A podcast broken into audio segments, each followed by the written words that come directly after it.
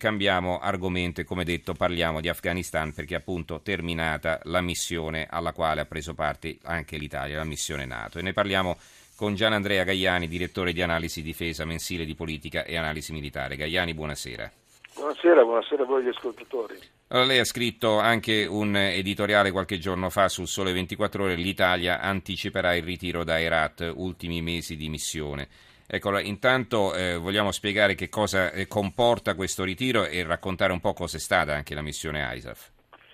La missione ISAF è cominciata dopo Enduring Freedom, dopo che l'offensiva americana, che aveva fatto seguito all'11 settembre, ha rovesciato il regime talebano a Kabul, che aveva ospitato al Qaeda, Osama Bin Laden, responsabili dell'attentato dell'11 settembre. L'intervento comincia inizialmente, quello di ISAF, che poi diventa una missione della NATO, come un intervento di supporto, di stabilizzazione. Si va a Kabul per aiutare la ricostruzione dell'Afghanistan, in particolare dell'area della capitale, mentre le operazioni di combattimento restano un'esclusiva, diciamo così, delle forze anglo-americane di un'altra operazione, appunto Enduring Freedom. Poi con l'avanzare del tempo, nel 2006, la NATO comincia ad allargarsi, oltre Kabul comprende dal 2004 in avanti altre, quasi tutte le regioni, fino a coprire tutte le regioni dell'Afghanistan, partecipando alle azioni di combattimento. Quindi ISAF e Enduring Freedom si confondono sempre di più fino a sovrapporsi e diventare una missione unica in cui, insomma,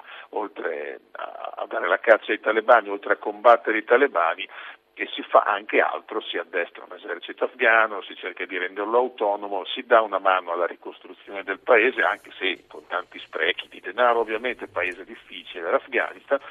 E poi nel 2010 la grande svolta di Obama, che dice: sì, manderò i rinforzi che i comandanti mi chiedono, 33.000 soldati, però annuncia anche che dal 2011, cioè dall'anno successivo, sarebbe iniziato il ritiro delle forze alleate, ed è questo il punto di svolta di questa guerra. Da quando Obama fa questo annuncio la guerra è perduta, nel senso che nessuno aveva mai detto nella storia dei conflitti mondiali al nemico quando avrebbe cessato di combattere la guerra, e da allora comincia la fase di ripiegamento a cui anche l'Italia partecipa e che si completerà adesso, diciamo, alla fine di quest'anno, in questi giorni si sta completando alla fine della missione ISAF, ma poi c'è un prolungamento che coprirà tutto il 2015 con una missione nuova che ha il compito esclusivo, così dovrebbe essere almeno, di dare supporto alle forze afghane, addestrarle, consigliarle. Poi gli americani hanno detto che parteciperanno ancora per l'anno prossimo alle azioni di combattimento, se richiesto il loro intervento, e sicuramente lo sarà,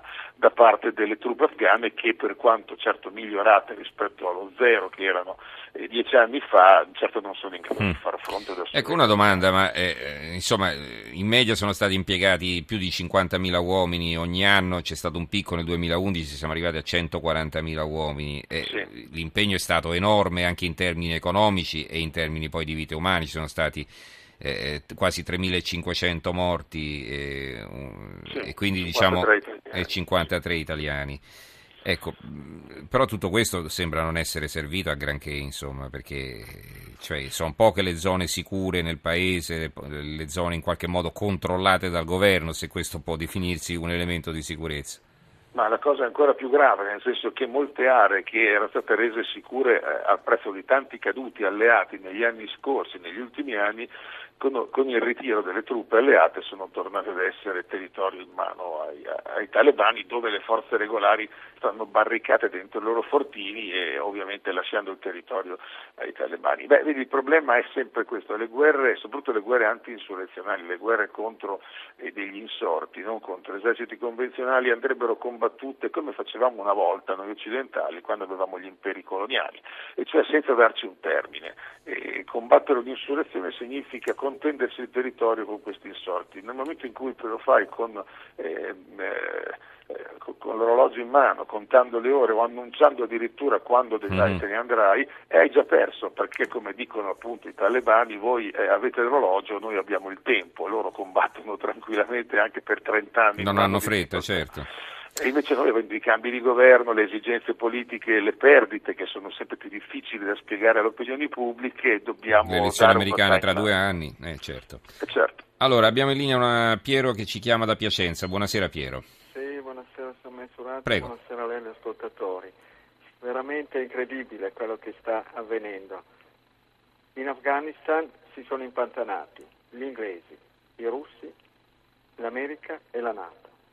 Gli afghani sono un popolo di gente misera ma indistruttibili, e lì abbiamo affossato barcate di miliardi che insieme a quelle affossate in Iraq hanno contribuito proprio ad approfondire la crisi economica tremenda dell'Occidente. Risultato nessuno.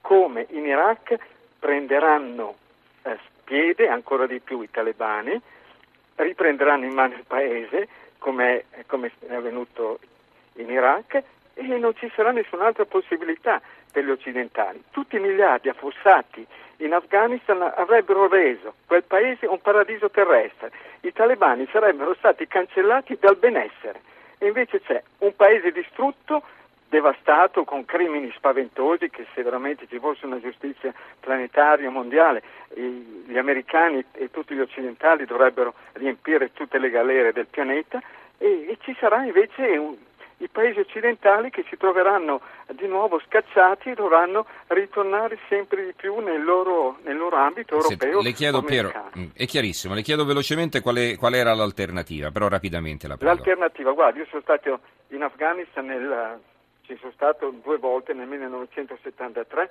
e nel 1974, ho quasi 65 anni. L'alternativa era quella che, quando si vuole far cambiare rotta un paese, non lo si può affrontare così direttamente, soprattutto quando si ha a che fare con l'Afghanistan, che bastava leggere la sua storia del popolo afghano. No, ma io le chiedevo cosa bisognava fare, no, su questo già ce l'ha detto. L'alternativa sono le agevolazioni economiche. Ma le avremmo dovute dare ai talebani? Ma non perché talebani, c'erano loro che governavano. Alla popolazione, non ai talebani. Come adesso è tutto lì, le agevolazioni economiche passano attraverso dei progetti, diciamo così, di unione tra Occidente e popoli islamici, e tutto quanto si risolverebbe con gradualità, non certamente dall'oggi al domani. Grazie, non si risolve un bel niente. Grazie Piero per il suo intervento, buonasera. Allora torniamo a Gaiani e rapidamente ci avviamo alla conclusione, che dobbiamo cambiare argomento. Prego Gaiani, allora, se vogliamo rispondere a questo ascoltatore. Ma io credo che dovremmo fare una valutazione diversa di come sono cambiati gli interessi dell'Occidente, in particolare degli Stati Uniti, perché questa missione noi partecipiamo per fare un piacere agli americani. Siamo andati là seguendo il loro invito, ce ne andiamo quando se ne vanno loro. Per noi, intendo dire, tutti gli occidentali. E gli Stati Uniti con Bush erano una potenza che cercava di stabilizzare quel paese sull'onda dell'11 settembre.